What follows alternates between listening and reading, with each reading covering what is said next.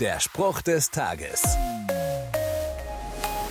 Es gibt ja Dinge, über die man besser den Mantel des Schweigens breitet. Oder Dinge, die niemand wissen darf, weil es eben geheim ist. Und dann gibt es auf der anderen Seite Dinge, die müssen einfach raus. Die gehören gefälligst an die große Glocke gehängt, mit allem Zinnober hinaus posaunt in die weite Welt. Wer jetzt an Hochzeit, Geburt oder bestandene Prüfung denkt, liegt leider falsch. Mir geht es um Dinge, die noch wichtiger sind und alle Menschen betreffen.